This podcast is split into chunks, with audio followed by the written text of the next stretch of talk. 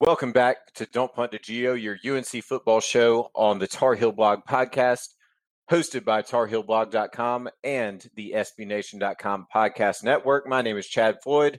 I am joined again by Jacob Cowden to talk the ACC Coastal. We are home, baby. Jacob, how are you, sir? I'm good. We finally made it to the Coastal Division. It's been like a month and a half. Yeah, well, um, we have done what uh, seven of these, five of these have actually hit the airwaves at this point. Uh, the Big Ten one got lost somewhere in the ether. We have switched podcast hosts in the meantime. It's it's been quite a journey, my man. So happy to uh, round it out here with the ACC Coastal.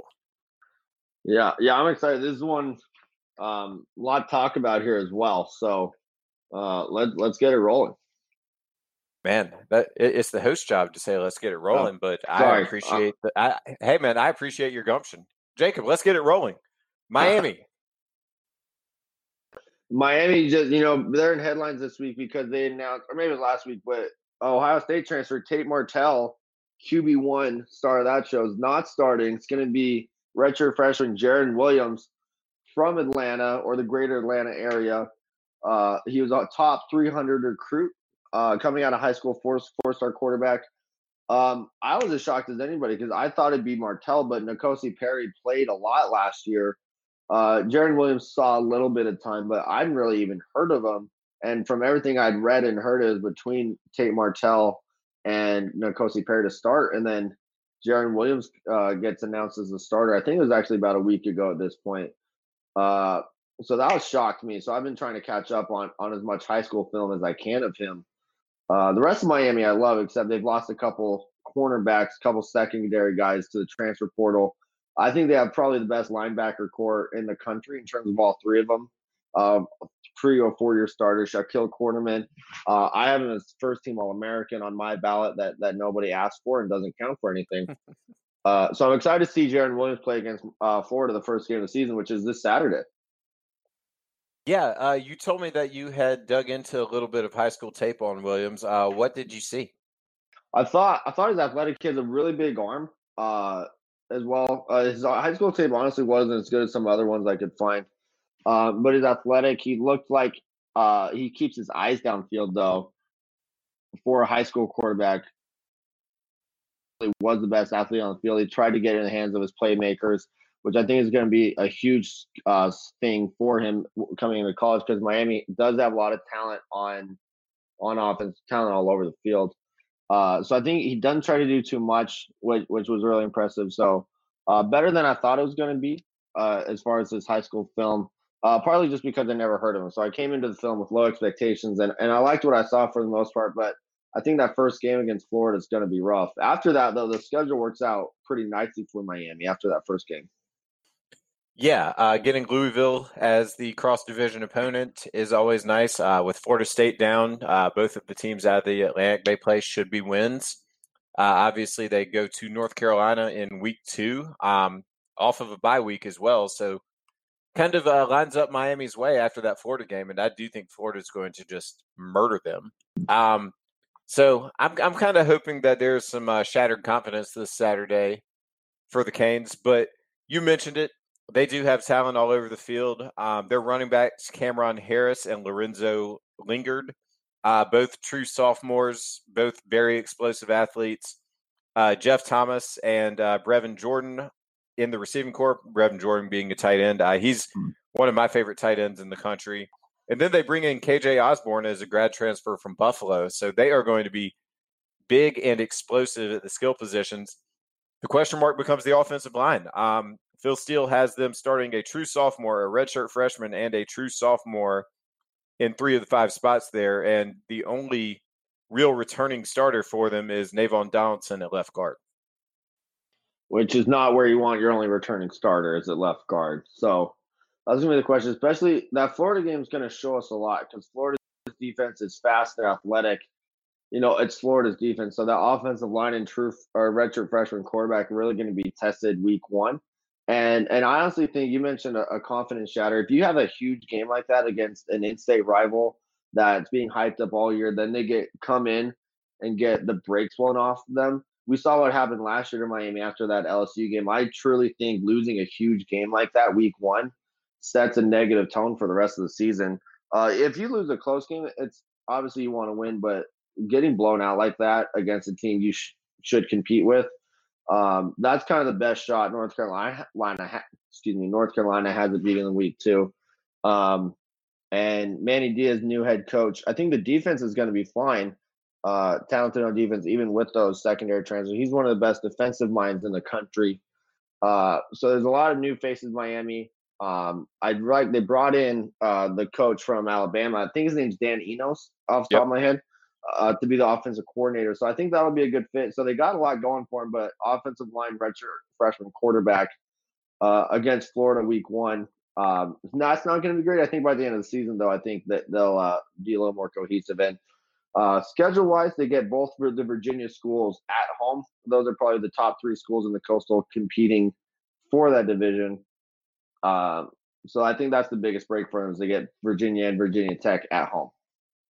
Yeah, I think even in the awesome hypothetical where Florida breaks their spirits and then UNC capitalizes on that as well, I seriously think this is a team that could start 0 and 2 and finish 10 and 2 because they can get well against Bethune Cookman, Central Michigan going into the bye. Then, like you said, they get Virginia Tech, Virginia, and Georgia Tech all at home back to back to back weeks. Uh, go to Pitt, which I guess always for Miami is a little bit of a trap game. At Florida State, which is a heated rivalry and always kind of a crazy game. Uh, Louisville at home, which is a win. Uh, FIU at home, which is a win, and then they finish at Duke because nothing says rivalry week like Miami Duke. Yeah, yeah, they only have to leave but, the state of Florida three times this year, and then two of those times are to go to North the state of North Carolina. So yeah, uh, not too heavy on the uh, travel miles this year for the Canes. Um, one of the most interesting things they did for me was they kind of took over the transfer U mantra uh, with Tate Martell, who is no longer in the quarterback running, but then also with KJ Osborn. Then kind of the big one for me is Trevon Hill from Virginia Tech. Um, he joins the defensive line with Pat Bethel and Jonathan Garvin. That's going to be downright sick and create a lot of opportunity for that linebacking core that you mentioned. I agree that is among the best, if not the best in the country, because you know Alabama's linebacking core exists. Um, but Michael Pinckney, Shaq Quarterman, and I always forget the third guy's name. Oh man, that is embarrassing. And it's great podcast audio. Uh, Romeo Finley, they're all four year starters at linebacker. They they came in and started from day one uh, under Mark Richt. So that front seven is going to be good. I think the secondary is probably better than you're giving it credit for. Uh, Trajan Bandy is an All ACC caliber corner, despite that, despite losing Michael Jackson. Um, Al Blades was really good in limited reps that I saw from him last year. Uh, I guess their X factor is going to be the safety play, but their defense is going to be stacked, man. Yeah, and it's against uh, defensive coordinator Manny Diaz is stepping in as head coach. He was the DC last year. I think we both agree defense is going to be awesome they're talented on offense. Really, the biggest question mark is the quarterback, offensive line. But even with the schedule, how even with that, how the schedule works out, they got a really great shot to to win the division. If they don't win the division, is it fair to say that Virginia probably will? I think so, and I, I think the the Virginia Tech is another one that's considered like a top three. I really think it's between Virginia and Miami. And Virginia has the best non Clemson quarterback in the conference. That's Bryce Perkins. Uh, and I think they have the best defensive back in the conference, including Clemson. Bryce Hall, I think he's the best cornerback in the country. Uh, Bronco Mendenhall, uh, the head coach there, he was the head coach at my alma mater, BYU, when I was in college. So very familiar with with the offense they run. I think it's the perfect uh, for Bryce Perkins. Uh, the defense, they fly around, they're fast, they're physical. Um, so their schedule doesn't match up because they have to go uh, to Miami, which uh, then they play. This doesn't affect the conference, but they play Notre Dame as well.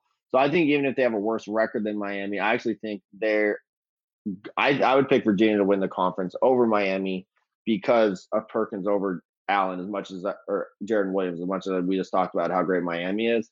Uh, I think we both love Bryce Perkins though, and you actually might even like him more than I do.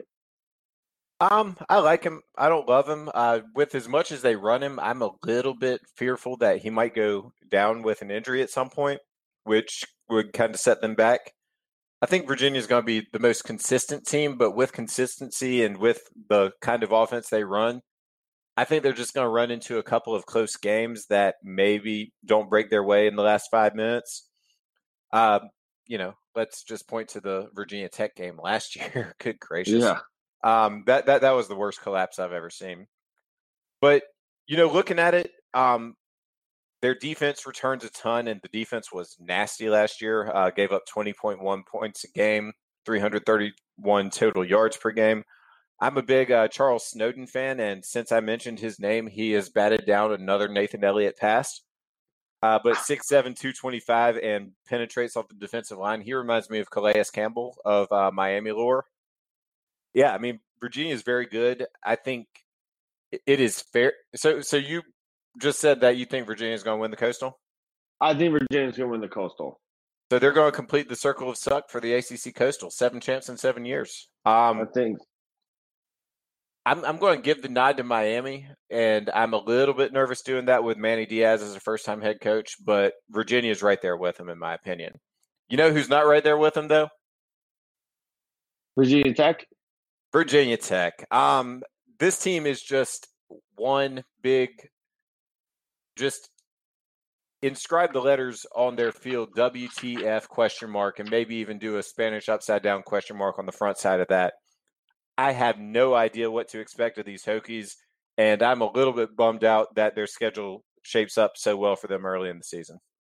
Yeah, their home schedule, they don't play anybody at all. I mean, because North Carolina's on the road is why they don't play anybody at home. But their home schedule is Old Dominion, Furman, Duke, Rhode Island, North Carolina, Osron. They play North Carolina home. So one fantastic game, and then then Wake and Pitt. So uh, one of the best home fan bases. Uh, really, you know, entertainment wise, not a great home schedule. Um, I like their wide receivers. I like Trey Turner a lot. He's a sophomore. Loved him as a true freshman last year. And then uh, Hazelton, Damon Hazelton. I really like him as well. Uh, I don't like Ryan Finley as well. I think he makes some pretty boneheaded decisions uh, that cancel out all all his good moments. He just if I'm a quarterback, I don't want there to be like such a wide range of of possible outcomes. Even if the ceiling's low, I'd love the floor to be higher. And, and Willis just gives you every possible outcome on any play, which is why I don't trust Virginia Tech a lot this year. Yeah, I I know we talked about it on our quarterbacks pod. I'm higher on Ryan Willis than you are. Um, you know, he was a guy who had 12 to 17 touchdown to interception ratio while he was at Kansas. He turned that to 24 and nine um, once he stepped in for Josh Jackson last year. Uh, Damon Hazelton, you're absolutely right, is a monster. And then Trey Turner, who you mentioned, he was the other guy in my notes. Uh, he went for over 20 yards a catch as a true freshman. Where they are hurt a little bit, uh, they are replacing three guys off the offensive line. Um, I'm really not sure what to make of their running backs either. Uh, Deshaun McClease, I mean, this day and age, if you're averaging four and a half yards a carry, it's an indictment both of your running back talent and your offensive line talent. So with turnover on the offensive line, I don't know how that gets much better. I mean, Steven Peoples was the leading rusher, and he was only at five yards a carry. Uh, so offensively, I mean, Virginia Tech will put up some points in some games, but I think you're probably right that the downside for Willis, if it emerges some, they will disappear as well. Yeah, and their their cross division games, Boston College and and Wake Forest. I think uh, if they beat Miami or Syracuse, I wouldn't be surprised because Willis, when he's good, is, is pretty good. Um, they have talented enough receivers to put points on the board. Uh, Bud Foster's last year as the defensive coordinator there. He's he's announced he's retiring. I think they're they'll be volatile enough to beat either Miami or Virginia. Uh, I don't think they're in the running for for the division. I think they're going to have some losses they shouldn't have either uh, which is going to end up hurting them. Yeah, I mean, you you can look at pretty much uh, any of these games. I mean, Pitt at home late, uh, Wake at home. Um, I mean, even UNC or Duke, and you, are absolutely right. This is the most atrocious uh, home schedule I've ever seen. I would not have bought season tickets this year. Uh, but you mentioned Bud Foster and his retirement. Do you think that this is the culmination of some internal discord between him and head coach Justin Fuente? Because I yeah, well, do. Yeah, if I'm Justin Fuente, every head coach wants to wants it to be their program, wants to have their step on it, and, and Bud Foster is just, you know, it's he's he's there. He's kind of the face of Virginia Tech as a defensive coordinator. Um, and I don't think he's getting pushed out like straight up, but I'm sure there's been some discord. And Bud Foster's probably like, you know, I've had a good career. Um, I don't really need to be be the, fighting this much. I think Fuente wants to wants it to be his program 100. percent So I'm glad they did it this year or this way instead of at the end of the year like, hey, I'm out. Um, I think it'll be more eased into it as far as his retirement. But but I'm sure Justin Fuente has something to do with it. Just you know, new head coaching change, uh, different styles, things like that. Yeah, and what makes it fun is that their recruiting is absolutely in the tank right now. So if you take away the Foster identity on defense, along with that uh, talent issue that's going to start to emerge here in the next year or two, they could fall off the map, and I am just here for it, man. Um, defensively, though, Foster is going to have an opportunity to have a pretty solid bounce back in his last year. Uh, they bring back ten starters after just getting decimated by attrition and injury last year. I really love everything about their secondary. Um, I mean, even going into the two deep, Khalil Ladler and uh, Devon Hunter are studs. Uh, Divine Deablo was a guy initially as a receiver, but he was awesome as a safety last year. Caleb Farley and Jeremy Webb at the corners. Bryce Watts uh, left the program for UNC, so another ACC corner to the good guys. But I mean, their their back seven is experienced and talented. Um, so I, I think their defense is due for a pretty significant bounce back. Yeah, I love uh, Reggie Floyd's a player I like. He can play all over the field. Uh, most uh, technically defensive back, but he's one of those players can play linebacker uh, or line up as a linebacker. At least that gives him the versatility, which uh, fun to watch as fans. Defensive coordinators love players like that, where you can you don't have to change your package just because the offense changed their formation or or their personnel. Yeah. Uh, yeah, and then yeah, Bud Foster's great. They returned ten starters. So last year they gave up over thirty points a game. I think that'll that'll be brought down as well.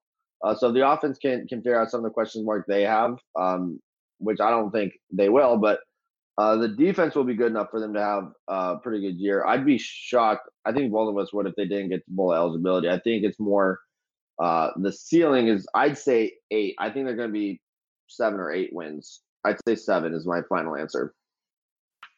Yeah, if I, if I'm sitting here counting them up, um, I think I can agree with you on seven. Maybe they drop either Boston College, Duke, or uh, UNC early, but there's a pretty good chance that they come out um, they come out of October at seven and one before they finish with Notre Dame, Wake, at Tech, uh, Pittsburgh, and at Virginia. I, I do think this is the year that Virginia finally gets Virginia Tech. I think it's only been about 15 years, so we got that to look forward to if well, I mean, if you're if you're a Virginia fan. Let's, yeah, which um, um, I don't think there are many of them that exist, but if they're out there, yeah, more power to them, right? Yeah. Let's go to the defending champs, which still feels weird to say as I look at their page here, and they were seven and seven, but they did win the ACC Coastal Division last year.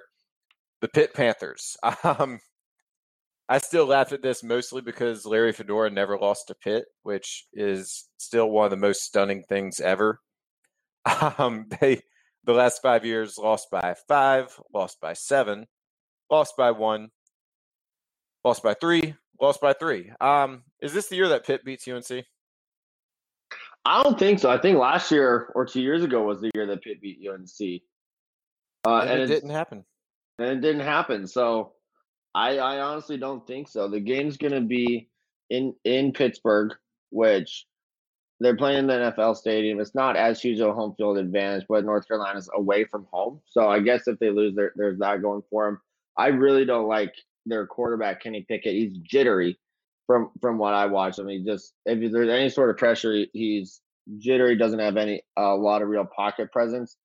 Uh, so I don't like him. I think if he improves that, then I think Pitt could be better it's hard to say that they're going to be on a down year because they were seven and seven last year, but I do think they're going to have a down year from what they did last year, which again is seven and seven, but they won the coastal, which is what makes it one of the weirdest divisions, if not the weirdest division in college football. I feel like something like that happens every year. Yeah, the, the weirdest thing about Pitt is kind of what's weird about what's going on at Boston College, where you know Steve Addazio was an offensive guy and they're a man ball team, and their defense is their calling card, and Virginia Tech, uh, the Justin Fuente offense has not quite taken off yet. Um, Pitt, Pat Narduzzi, you know, he's a cover four, aggressive defense, and their defense has never really taken off. And the only identity they ever really established was the one year they had Matt Canada, where they were just exceptional on offense. I think they were top five in S and P plus, and that was with Nathan Peterman, the Peterman uh, at quarterback. So you look at them now, and they had those big mauling offensive linemen like Alex Officer and some of those other guys in there. They turn over a lot on the offensive line. They're not huge there anymore. Um, they're not particularly explosive on offense, which you know they were for that one year. And then their defense, you know, when Narduzzi got there, their defensive line was excellent. Um, it's just fine now. But this is a team that after their first two years, you know, they've they've given up roughly 400 yards a game ever since. So they're not really doing what Narduzzi's there to do, and it's kind of fascinating to me. Yeah, I like I like Rashad Weaver, the defensive end, and then Dane Jackson, uh, one of the cornerbacks as well. Uh, but yeah, I think Narduzzi. I don't. I don't know how to feel about him. I guess so. I'll, I'll just copy what you or echo what you just said. Uh, looking at the schedule, the non-conf or non-division games, they got Boston College, and then then they play at Syracuse. So didn't work out great for them. They play UCF, um, Ohio, and Penn State. So they could hypothetically go one and three in non-conference, and then they play Ohio, who Nathan O'Rourke is one of the, the top group of five quarterbacks in the country.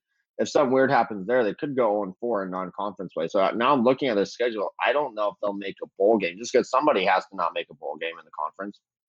Yeah, and hopefully it's not North Carolina. But yeah, they, they open with Virginia on an ACC network special. Uh, Virginia healthy and riding high. Um, that should be a win for Virginia, but you know the media picked Virginia to finish second, so maybe they'll finish sixth. Um, but yeah, I mean they're looking one and three in the face before cleaning up against Delaware, going to Duke, and then off a of bye Syracuse, Miami. Uh, kind of recover against Georgia Tech, then bye, and the UNC game, which is tougher for Pitt than it is for anybody else, and then closing up shop with uh, Virginia Tech and Boston College. Um, you know, basically when I kind of mentioned that they don't really have an identity, that is where I was going. I think this is going to be like a four and eight, five and seven type Pitt team. I told I told you in pre-show that we were going to go to the state of North Carolina, but I, would say let's uh, finish with the good guys. Um, Georgia Tech is completely starting it over with Geoff Collins in from Temple, coming out of the flex bone uh, after Paul Johnson spent his 12 years there.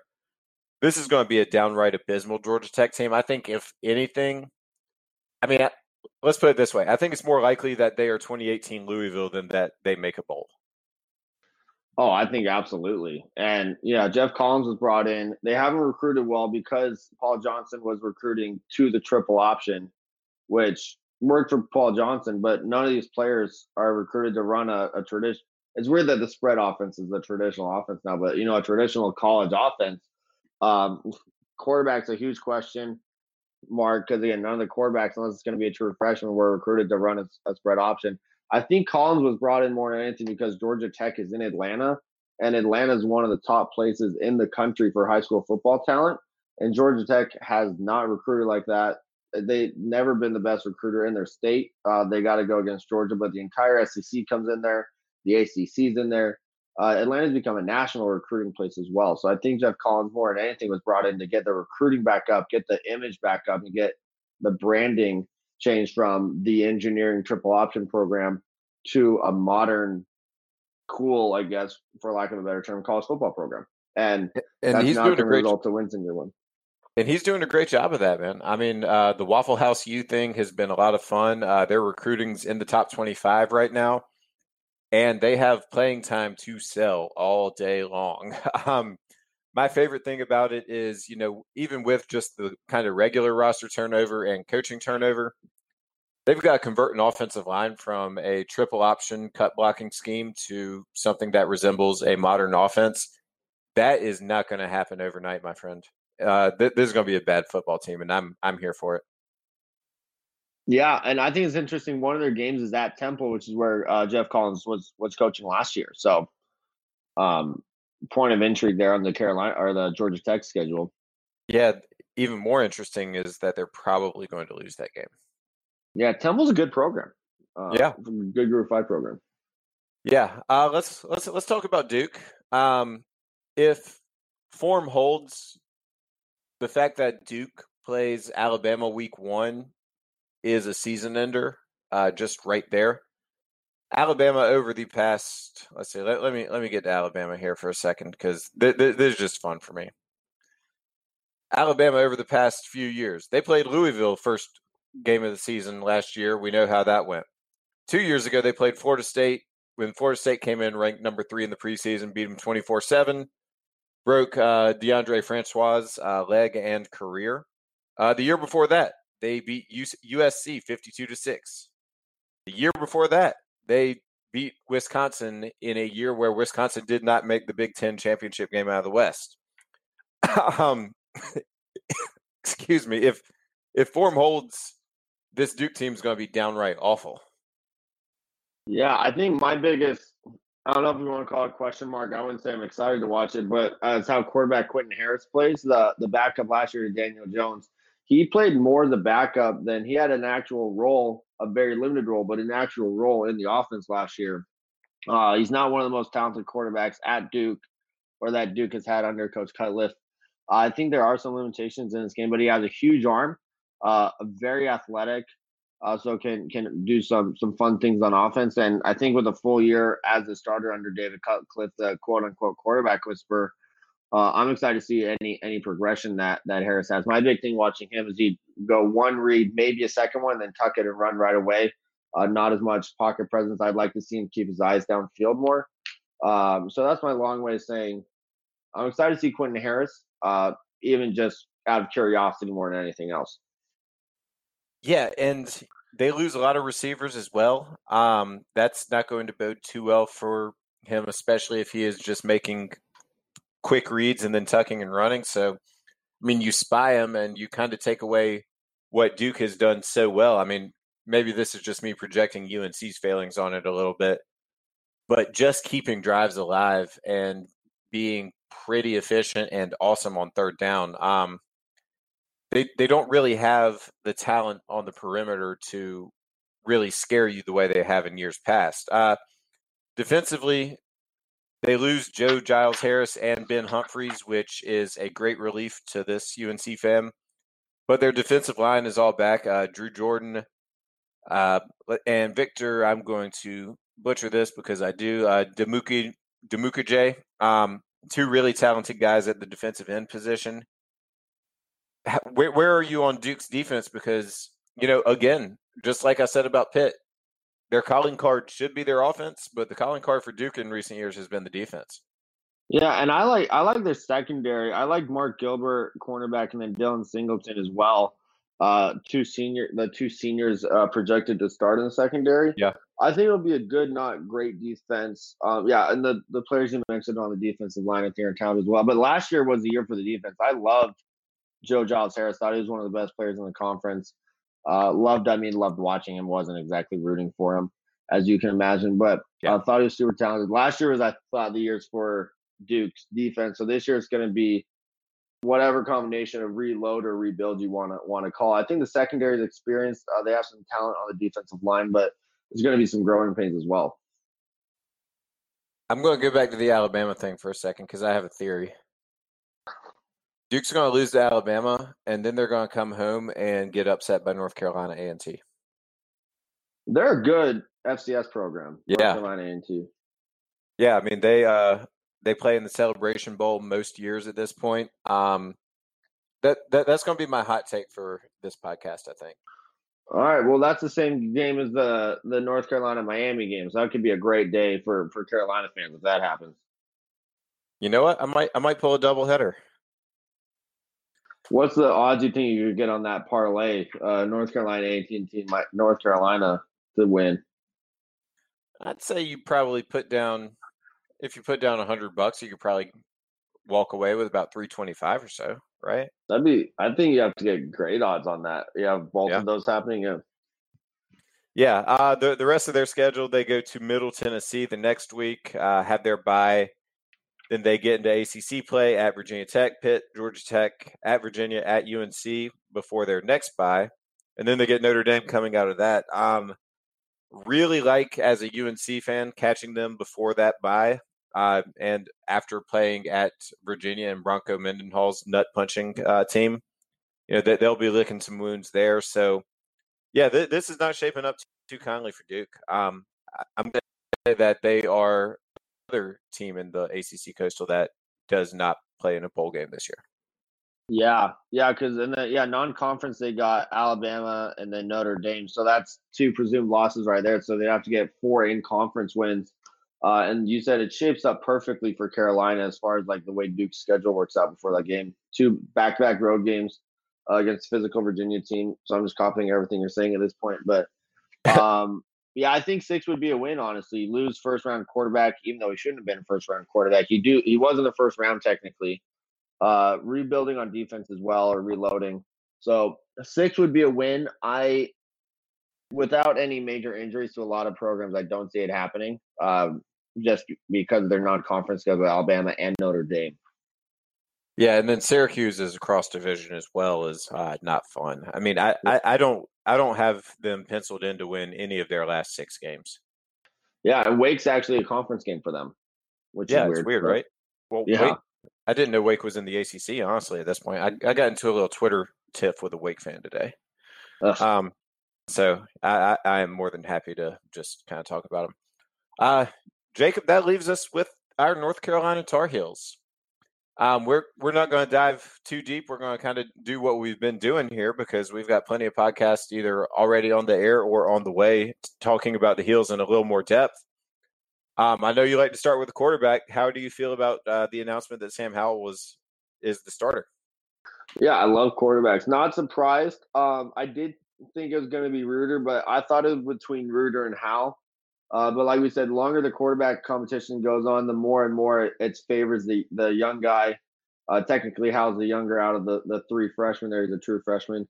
Um, I wrote an article, I think, in January, February when he signed about how he can. I like him. He's a comp, bit of mix between Baker Mayfield and Matt Corral, uh, who's the Ole Miss quarterback who played with Phil Longo last year. So I think he's a great fit for the offense, great arm strength. What I'm interested to see out of him playing for Carolina is uh, in high school, he was uh, had over a thousand yards, if I'm not mistaken, as a rusher senior year of high school. He's not going to be able to do that against ACC competition. So how he adjusts to that, I think, from what we've seen in spring game and limited practice, um, he's been able to, you know, adjust to that. So obviously going to be growing pains. I'm not saying it's going to be fantastic, but I think you're going to see spurts where you'll see how talented he really is. And at some point, he was going to play. So I think it just makes sense for just to start the season off with Howell. Yeah. Um, if you look what, what at what's surrounding him, uh, you do have Dazz Newsome, who's going to be the presumptive number one. Um, beyond that, you have a whole lot of dudes that if it was not UNC people uh, talking about him, we wouldn't really have any opinions on him. My biggest thing is with Howell, you know, he has kind of shown to be mistake prone, at least from what we're hearing from camp. Uh, with inexperienced receivers and kind of at this point an inexperienced offensive line, I think there's going to be some serious uh, early growing pains. I, I I I hope he hits his stride maybe by the Georgia Tech game if he is still the starter at that point. Um, but yeah, it's it's going to be very inconsistent. I think is how I will put it diplomatically. Yeah, we were talking about the floor and the ceiling with Ryan Willis. Um, I think Sam Howell's another huge variation. Just yeah, like you said, surrounding uh, receivers as good as Dazz Newsome is. There's going to be some inexperience there, and the schedule is brutal right off the bat. The first five games, I don't think they'll lose all five. I think they'll get at least a couple, but there's a world where they do go 0 and 5 to start the year. If they go two and three to start the year, and for those uh, who have been living under a rock, South Carolina, Miami, at Wake in a non-conference game, uh, App State in a what will be a very heated non-conference game, and then Clemson. If UNC goes two and three in those first five, I am ecstatic. Yeah, I think two and three would be good. Honestly, Yeah. those are all out State, very very good program. Some people have that penciled in as a win. Um, I think Carolina can definitely win that game, but it's not a for sure win at all. Yeah, I mean they're they're going to come in with a chip on their shoulder, you know, all of the cliches. But I, you know, luckily for the Heels, uh, they are breaking in a new coach as well. But they have a lot of talent coming back. Um, speaking of talent coming back, the three running backs: Antonio Williams, Michael Carter, and Javonte Williams. Who is your favorite of the three talented UNC backs? Ooh, I have to go uh, Antonio Williams, but Javonte Williams was, I'd say, the biggest surprise of last year uh, true freshman last year. But Antonio Williams, I think he's physical. I think he's going to end up leading the team in touchdowns just because I view him as, as the goal line, quote unquote, if we're talking fancy football terms kind of guy. Uh, love watching him play. Uh, but all three of them are talented. That I think is unquestionably the most talented group that North Carolina has.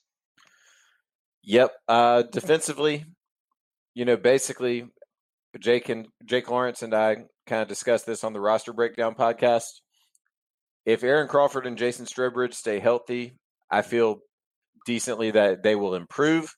If one or both of those guys goes down, it could be a disaster. Yeah, those are two studs um, on the defensive line. Um, but yeah, not as much depth as you'd like behind them. Um, defensive backs, I actually just wrote an article about that, so it's fresh in my head as far as the secondary.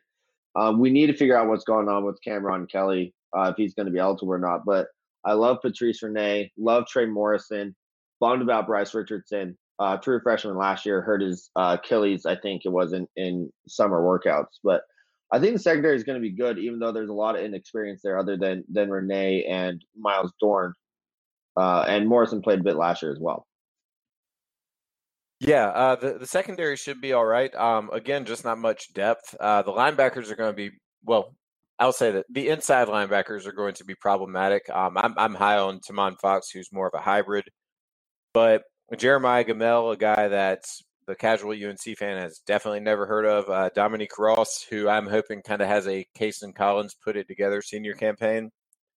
Um, basically, the UNC defense, you know, kind of like the offense, is a lot of hey, these guys have some talent, but you are asking a lot of them for everything to go right and push UNC to its ceiling, which I would say is maybe eight wins. Um, I've got them pegged for more like five. Yeah, well, let's say two and three non con in those first five first five games. So Georgia Tech, I think that's a third. So three and three is a, a hopeful um, outcome out of those three, and then Virginia Tech, Virginia, Pitt, Pitt's a probable five, and then you got to be.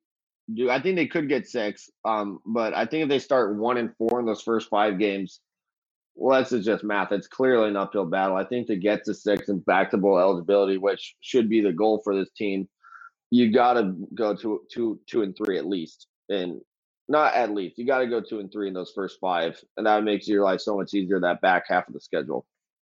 Yeah, if if the Heels have banked two wins uh, going into the Clemson game, I will come right back and say, hey, this is going to be a seven or eight win team because if you beat Wake and App, show some proof of concept, and then just the schedule lightens up, you know, I don't see any of those games in the back half of the schedule as insurmountable. Even trips to NC State, Pitt, or Virginia Tech, home game against Virginia, uh, those are all very winnable games because, frankly, you played four of the five best teams on your schedule in the first five weeks of the season.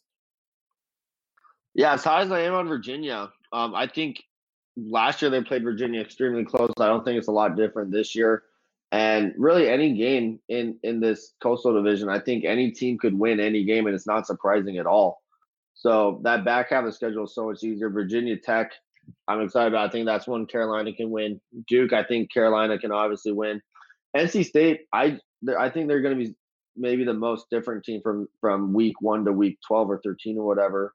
So I'm excited for that game, and I think Carolina's going to win it. But I don't know what to think of that game just because I think they're going to have, especially quarterback more than anything, but but a lot of roster turnover as the season's going on. But six should be the goal. It's a realistic goal. Um, and I'm ecstatic if they get to six. Uh, I think they had a very good season if they got six. 100%, man. Well, uh, what do you have coming to the website as we wind down? We have football on our TVs probably about the time people are listening to this.